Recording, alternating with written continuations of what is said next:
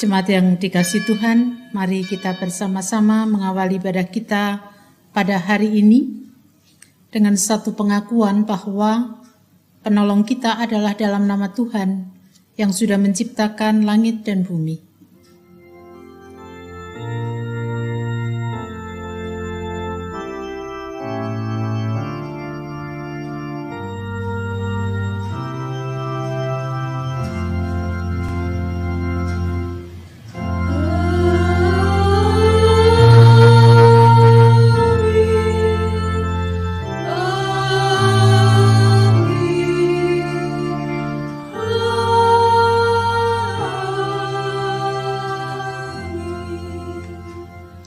Kasih karunia dan damai sejahtera dari Allah, Bapa kita dan dari Tuhan Yesus Kristus menyertai saudara sekalian.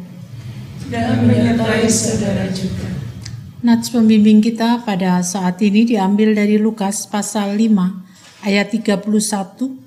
Lalu jawab Yesus kepada mereka katanya, Bukan orang sehat yang memerlukan tabib, tetapi orang sakit. Mari Bapak Ibu Saudara yang dikasih Tuhan kita bersama-sama untuk bersuka cita karena Tuhan menjadi tabib yang agung dalam hidup kita. Kita akan bersama memuji dan menyembahnya. Melalui PKJ 13 bait 1 dan 2 kita masuk rumahnya.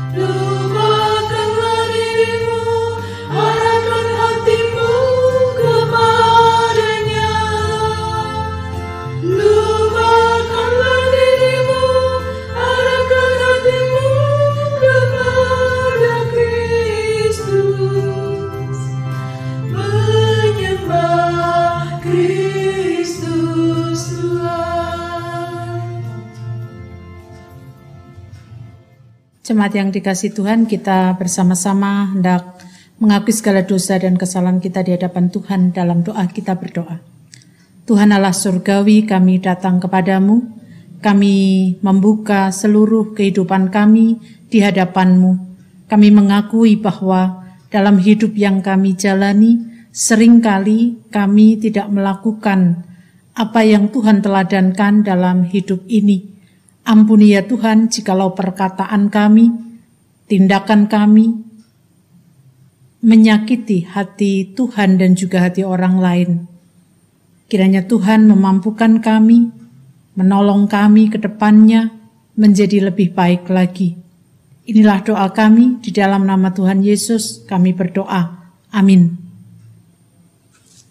Pernyataan pengakuan dosa kita secara bersama-sama hendak kita nyatakan melalui Kidung Jemaat 40 bait 1 dan 2 ajaib benar anugerah.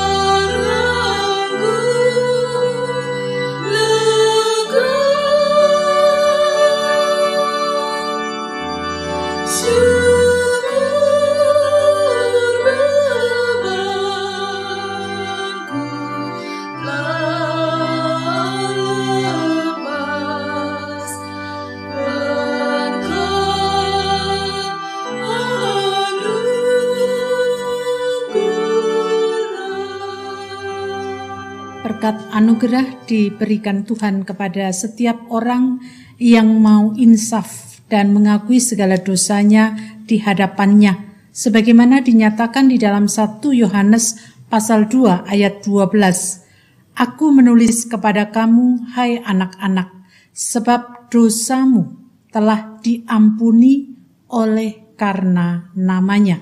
Demikianlah berita anugerah dari Tuhan. Kita bersama menyambutnya dengan menyanyikan Kidung Jumat 378 bait 1 dan 3 yang diperbuat Allahku.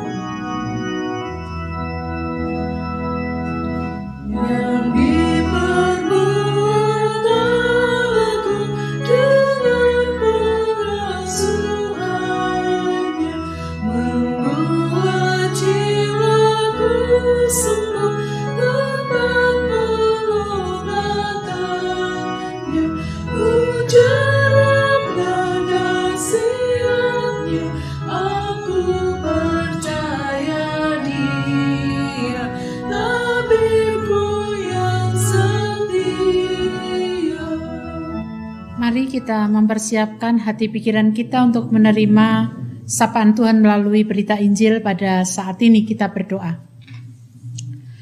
Tuhan sumber hidup kami, kami bersyukur Tuhan memanggil kami bersama-sama hendak menerima sapaan melalui berita Injil yang hendak kami baca, kami dengarkan, dan juga kami renungkan. Mampukan kami untuk melaksanakannya. Kami serahkan waktu ini kepada Tuhan, biarlah kuasa Roh Kudus sendiri yang berkarya atas kami. Inilah doa kami, dalam nama Tuhan Yesus kami berdoa. Amin. Bacaan Injil kita pada hari ini diambil dari Injil Markus pasal yang ketujuh ayat 24 sampai dengan ayat yang ke-37. Markus pasal 7 ayat 24 sampai dengan ayatnya yang ke-37. Perempuan Sirofenisia yang percaya. Lalu Yesus berangkat dari situ dan pergi ke daerah Tirus. Ia masuk ke sebuah rumah dan tidak mau bahwa ada orang yang mengetahuinya. Tetapi kedatangannya tidak dapat dirahasiakan. Malah seorang ibu yang anaknya perempuan kerasukan roh jahat segera mendengar tentang dia, lalu datang dan tersungkur di depan kakinya. Perempuan itu seorang Yunani bangsa Siro Venesia. Ia memohon kepada Yesus untuk mengusir setan itu dari anaknya. Lalu Yesus berkata kepadanya, "Biarlah anak-anak kenyang dahulu, sebab tidak patut mengambil roti yang disediakan bagi anak-anak dan melemparkannya kepada anjing." Tetapi perempuan itu menjawab, "Benar, Tuhan, tetapi anjing yang di bawah meja juga makan remah-remah yang dijatuhkan anak-anak." Maka kata Yesus kepada perempuan itu, karena kata-katamu itu. Pergilah sekarang, sebab setan itu sudah keluar dari anakmu. Perempuan itu pulang ke rumahnya, lalu didapatinya ia anak itu berbaring di tempat tidur, sedang setan itu sudah keluar. Yesus menyembuhkan seorang tuli. Kemudian Yesus meninggalkan pula daerah Tirus dan dengan melalui Sidon pergi ke Danau Galilea di tengah-tengah daerah Dekapolis. Di situ orang membawa kepadanya seorang tuli dan yang gagap dan memohon kepadanya supaya ia meletakkan tangannya atas orang itu. Dan sesudah Yesus memisahkan dia dari orang banyak sehingga mereka sendirian, ia memasukkan jarinya ke telinga orang itu, lalu ia meludah dan meraba lidah orang itu. Kemudian sambil menengadah ke langit, Yesus menarik nafas dan berkata kepadanya, Efata, artinya terbukalah. Maka terbukalah telinga orang itu dan seketika itu terlepas pula lah pengikat lidahnya, lalu ia berkata-kata dengan baik. Yesus berpesan kepada orang-orang yang ada di situ supaya jangan menceritakannya kepada siapa pun juga, tetapi makin dilarangnya mereka, makin luas mereka memberitakannya. Mereka takjub dan tercengang dan berkata, ia menjadikan segala-galanya baik. Yang tuli dijadikannya mendengar, yang bisu dijadikannya berkata-kata. Demikianlah pembacaan Injil kita pada pagi pada hari ini. Berbahagialah kita yang mendengarkan, merenungkan, bahkan melaksanakan dalam kehidupan sehari-hari. Haleluya.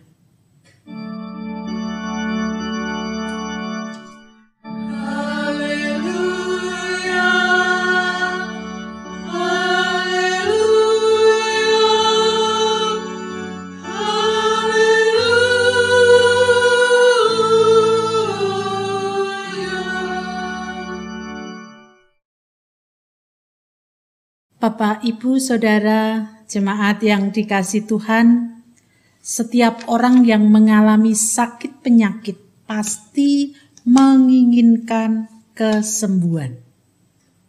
Itulah sebabnya berbagai macam cara dikerjakan, diupayakan agar sakit yang ada di dalam dirinya hilang atau menjadi sembuh. Namun, realita yang terjadi dalam kehidupan kita tidak semua penyakit yang dialami manusia itu kemudian sembuh, walau berbagai macam cara sudah dilakukannya.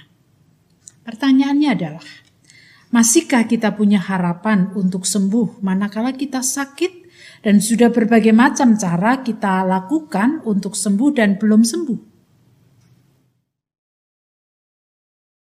Bapak Ibu Saudara, jemaat yang dikasih Tuhan, perikop kita pada hari ini berbicara tentang penyembuhan. Yang pertama kepada anak seorang perempuan Siro Venesia. Dan yang kedua adalah kepada orang yang tuli dan gagap.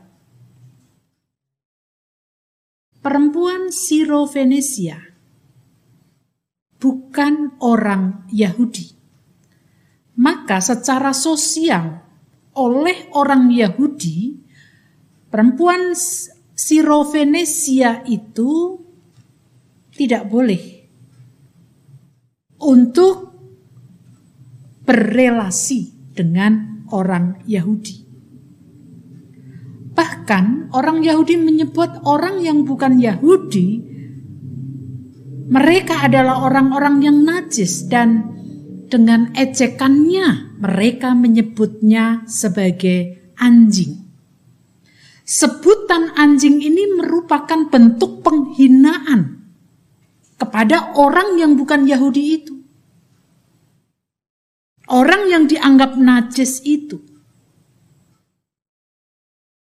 Dan di dalam budaya yang demikian, dalam kebiasaan yang sudah turun-temurun terjadi di tengah kehidupan masyarakat pada waktu itu, Yesus hadir dan hendak merubah atau mengubah cara pandang orang Yahudi yang selama ini merasa dirinya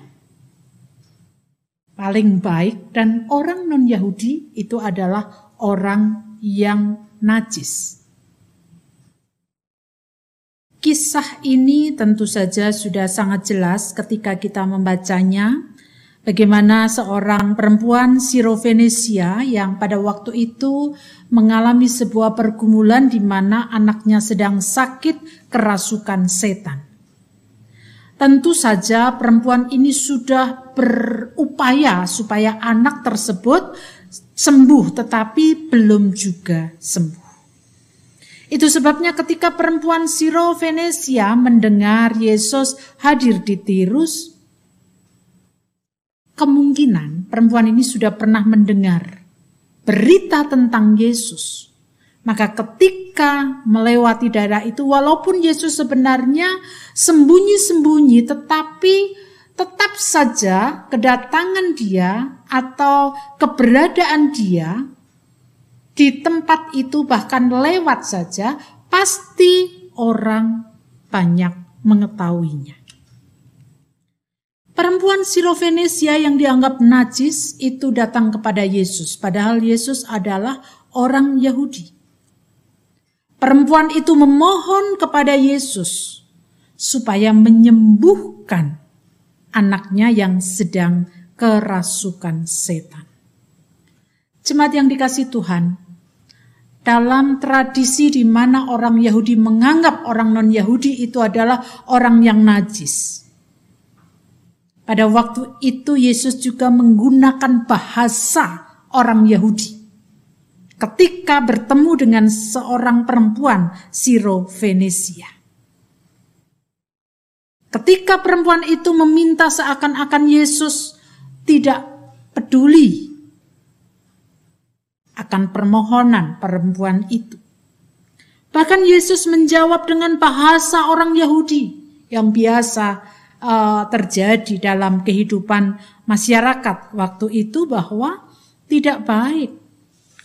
Di dalam bacaan kita tadi dikatakan kepada kita di dalam ayat yang kedua 27, biarlah anak-anak kenyang dulu sebab tidak patut mengambil roti bagi yang yang disediakan bagi anak-anak dan melemparkannya kepada anjing.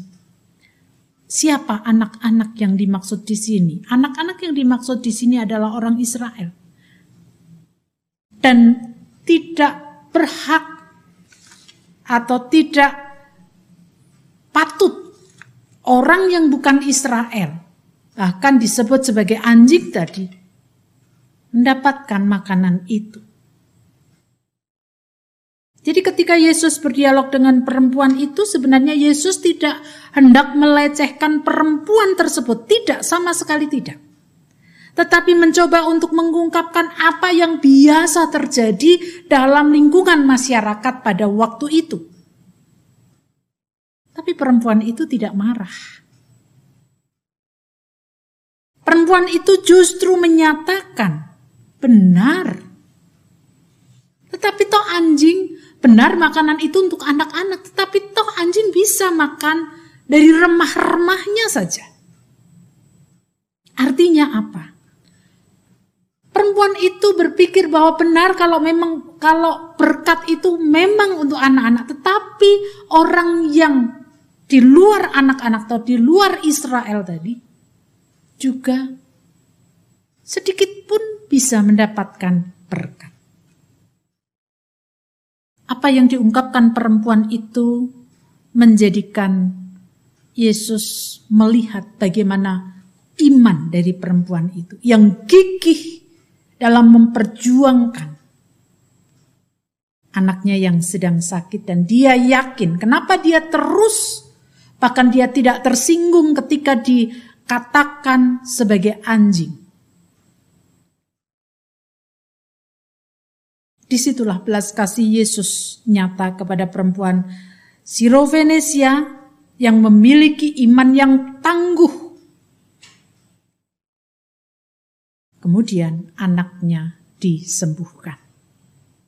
Perempuan itu diminta untuk pulang dan ia mendapatinya, mendapati anaknya sudah sembuh.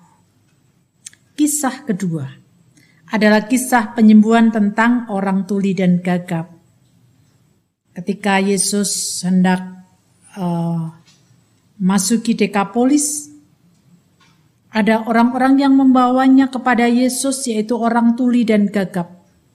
Orang tuli dan gagap ini dianggap sebagai orang yang terpinggirkan. Mungkin saja karena kurang memiliki kemampuan untuk berbicara, secara sosial mungkin kemudian dipinggirkan, tetapi secara pribadi mungkin dia juga tidak percaya diri sehingga dia menyendiri terus, tidak berelasi dengan orang lain dan kemudian semakin parah gagapnya, tidak bisa berbicara. Sehingga ketika orang-orang membawa orang tuli dan gagap dengan pada waktu itu kepada Yesus, lalu kemudian Yesus melakukan sebuah tindakan secara langsung. Dia tidak melakukan sebuah dialog. Dia langsung melakukan sebuah tindakan secara langsung, meludah, dan kemudian dioleskan ke dalam ke telinga orang itu dan juga ke lidahnya orang tuli dan orang gagap tersebut menjadi sembuh. Bapak, ibu, saudara yang dikasih Tuhan, melalui bacaan ini hendak memberitakan kepada kita. Yesus bukan hanya memulihkan sakit penyakit yang sedang dialami oleh mereka. Anak perempuan Sir, perempuan Sirofenisia orang tuli dan gagap.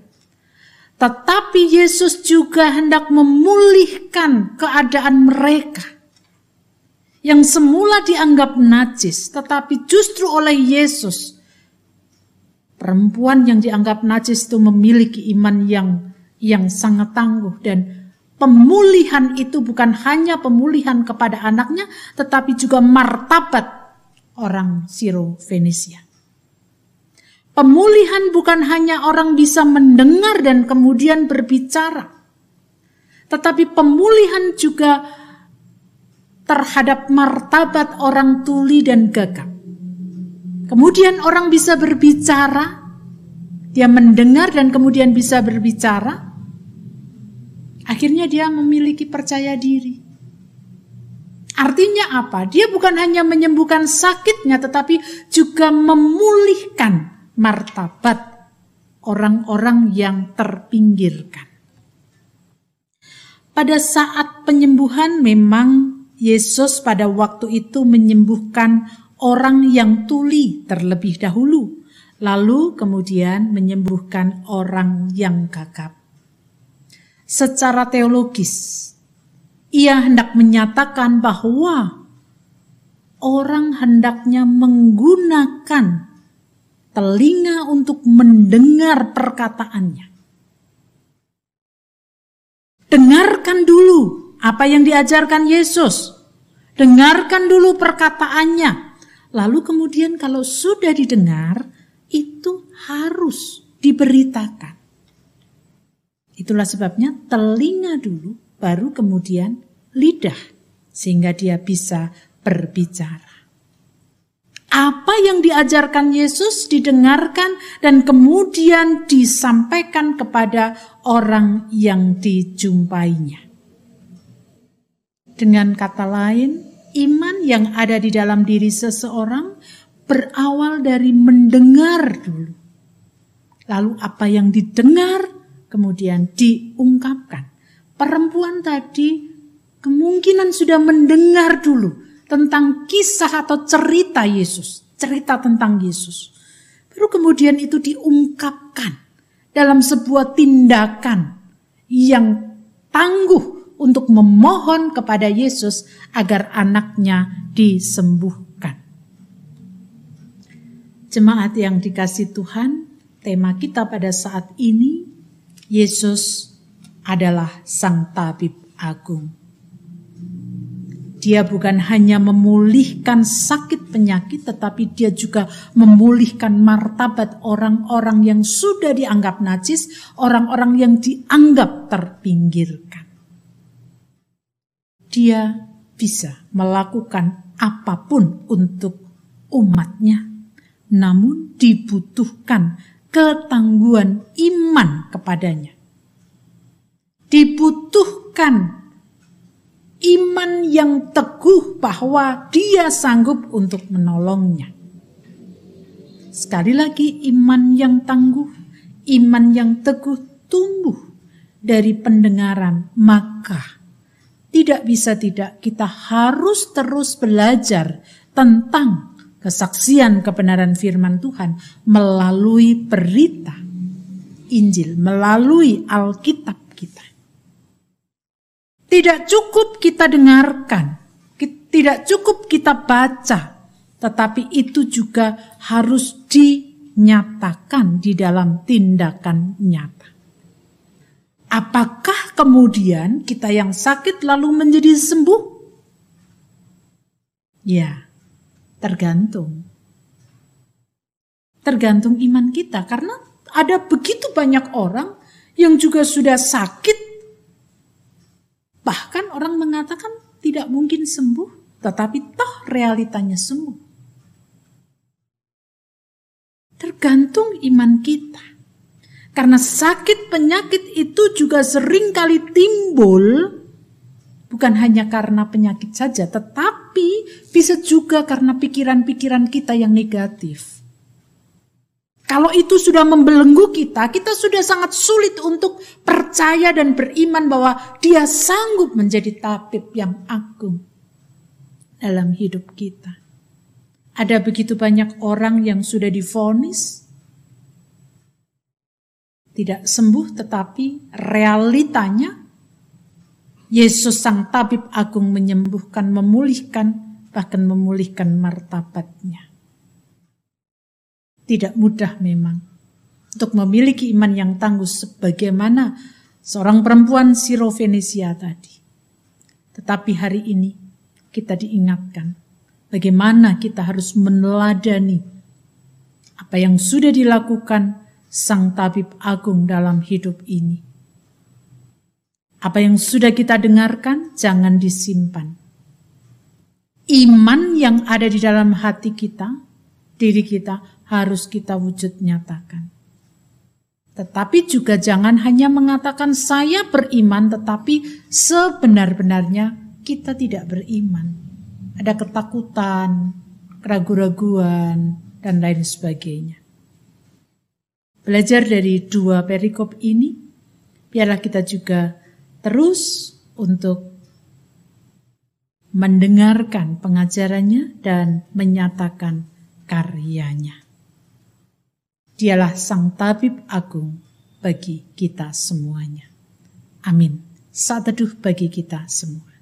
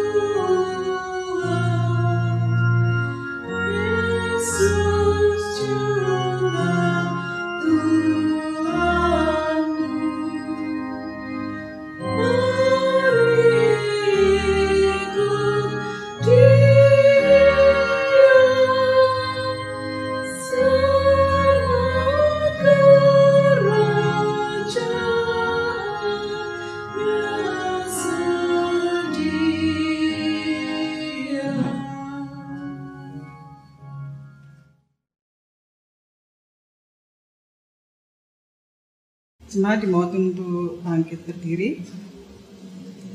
Dengan meletakkan tangan kanan di dada sebelah kiri, marilah kita mengikrarkan pengakuan iman kita bersama dengan umat Allah pada masa lalu, masa kini, dan masa depan menurut pengakuan iman rasuli. Aku percaya kepada Allah Bapa yang Maha Kuasa, Khalik langit dan bumi, dan kepada Yesus Kristus, anaknya yang tunggal Tuhan kita, yang dikandung daripada roh kudus, lahir dari anak darah Maria, yang menderita di bawah pemerintahan Pontius Pilatus, disalibkan, mati, dan dikuburkan, turun ke dalam kerajaan maut. Pada hari yang ketiga, bangkit pula dari antara orang mati, naik ke surga, duduk di sebelah kanan Allah Bapa yang Maha Kuasa, dan akan datang dari sana untuk menghakimi orang yang hidup dan yang mati. Aku percaya kepada Roh Kudus, gereja yang kudus dan am, persekutuan orang kudus, pengampunan dosa, kebangkitan daging, dan hidup yang kekal. Jemaat dipersilakan duduk kembali. Mari kita berdoa. Tuhan, Sang Tabib Agung, kami datang kepadamu, membawa pergumulan hidup kami. Di tengah bangsa dan negara di mana kami masih harus menghadapi pandemi COVID yang semakin hari juga belum saja menurun, khususnya di Yogyakarta ini. Sehingga membawa kami tetap harus berhati-hati terhadap apa yang terjadi. Namun dalam berhati-hati tersebut kiranya Tuhan juga menolong dan memampukan kami untuk tidak takut sehingga kami tidak melakukan apa-apa. Kami percaya Tuhan akan menolong kami dalam menjalani hidup pemberian Tuhan. Saat ini ya Tuhan, kami hendak berdoa untuk pemimpin bangsa dan negara kami yang terus berjuang, berupaya agar dapatnya kondisi bangsa dan negara ini menjadi lebih baik lagi, utamanya dalam rangka terjadinya herd immunity. Kiranya Tuhan menolong pemimpin bangsa dan negara kami dalam penyediaan vaksin, demikian juga masyarakat yang bisa divaksin, bisa menjalani hal itu sehingga terjadilah apa yang menjadi harapan kami. Demikian juga Tuhan menolong bagi saudara-saudara kami yang masih kena paparan virus. Tuhan memberkati dan memulihkan mereka, supaya mereka pun juga tetap memiliki pengharapan untuk menjalani hidup di tengah dunia ini. Kami berdoa untuk kehidupan Jemaat Philadelphia, setiap keluarga Tuhan memberkati dalam segala apa yang menjadi pergumulan setiap keluarga, dalam bidang ekonomi, bidang pendidikan, dan juga bidang-bidang yang lainnya. Engkau jauh mengetahui apa yang sedang dihadapi oleh setiap keluarga di Jemaat Philadelphia, dan kami percaya Tuhan tidak akan pernah untuk meninggalkan setiap pergumulan yang sedang kami hadapi, tetapi menjadikan pergumulan itu sebagai satu cara Tuhan untuk membentuk dan men, menjadikan kami tetap memiliki keteguhan iman di dalam Tuhan.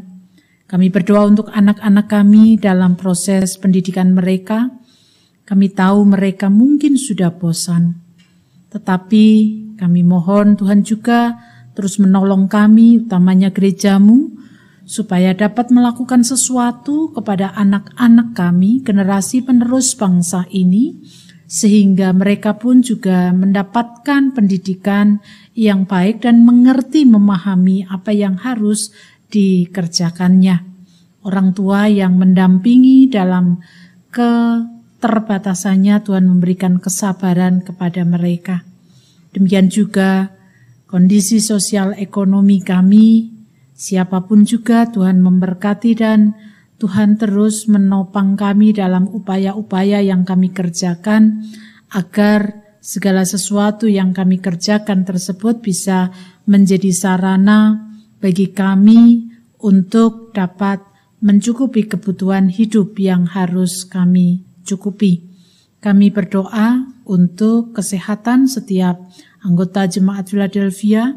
Tuhan menolong dan terus memberikan pengharapan kepada mereka, supaya mereka tetap memiliki iman yang teguh bahwa Tuhan sanggup untuk melakukan segala sesuatu, bahkan melebihi apa yang kami pikirkan. Kami juga menyerahkan setiap proses pemulihan kesehatan atas diri Bapak Mariman, Bapak Nugro Yulianto dan Ibu, Ibu Arista Kurniawati, Ibu Painah Teguh Tri Raharjo, Bapak Suratijo, dan juga saudara-saudara kami lain yang saat ini membutuhkan pemulihan kesehatan. Tangan kasih Tuhan terus menjamah kondisi mereka, tubuh mereka, sehingga mereka mendapatkan pemulihan yang dari Tuhan. Kami juga berdoa untuk kesehatan setiap keluarga kami.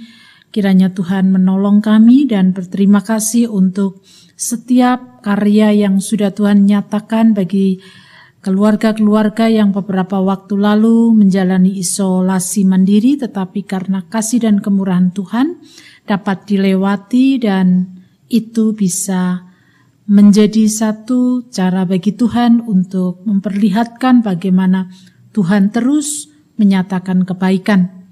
Kami berdoa untuk Adi Yoswo yang terus berjuang baik dalam fisik dan juga dalam iman. Tuhan pun terus menguatkan mereka semuanya. Kami berdoa untuk Febri dalam pergumulannya. Kiranya Tuhan menolong dan memberkatinya supaya tetap dapat mendekatkan diri kepada Tuhan dan dapat mengendalikan diri terhadap hal-hal yang tidak baik yang sering kali muncul dalam kehidupannya. Keluarga yang terus mendampingi Tuhan pun juga memberkati mereka.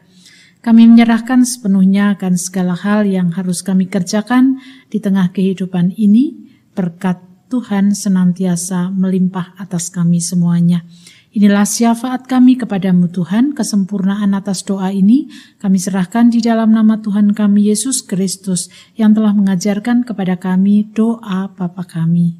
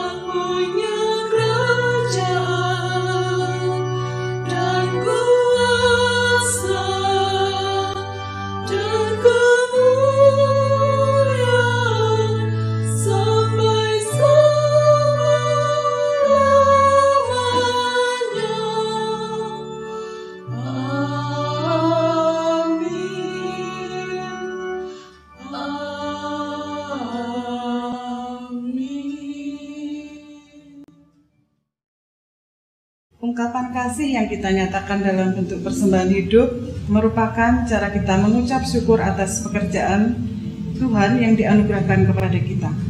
Dasar persembahan diambil dari Efesus 5 ayat yang ke-20. Ucaplah syukur senantiasa atas segala sesuatu dalam nama Tuhan kita Yesus Kristus kepada Allah dan Bapa kita. Kita menyanyikan Kidung Jemaat 302 bait pertama dan kedua, Kubri Persembahan.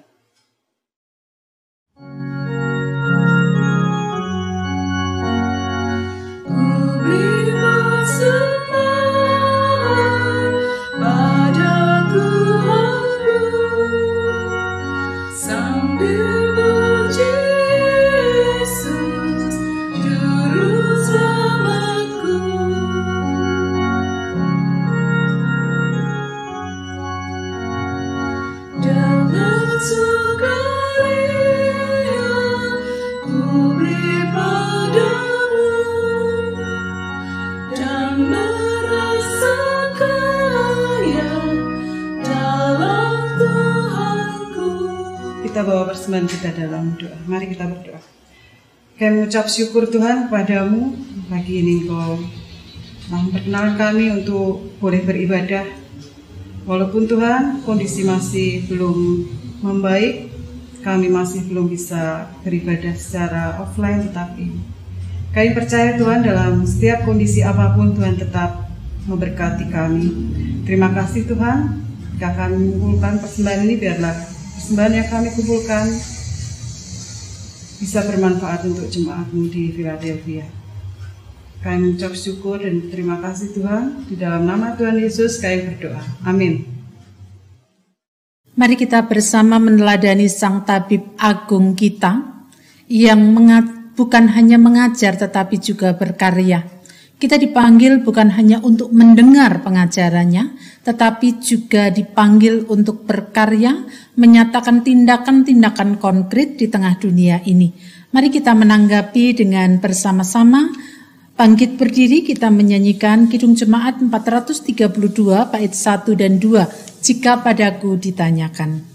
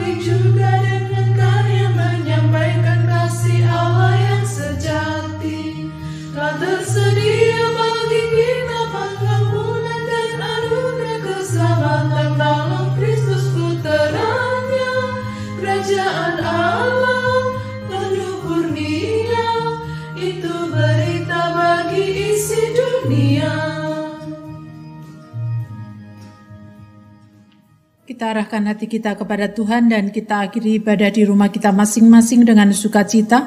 Mari kita lanjutkan hidup kita dan terus berkarya bagi Tuhan. Kita terima berkatnya. Kasih karunia Tuhan Yesus Kristus dan kasih Allah Bapa serta persekutuan Roh Kudus menyertai kita sekalian selama-lamanya.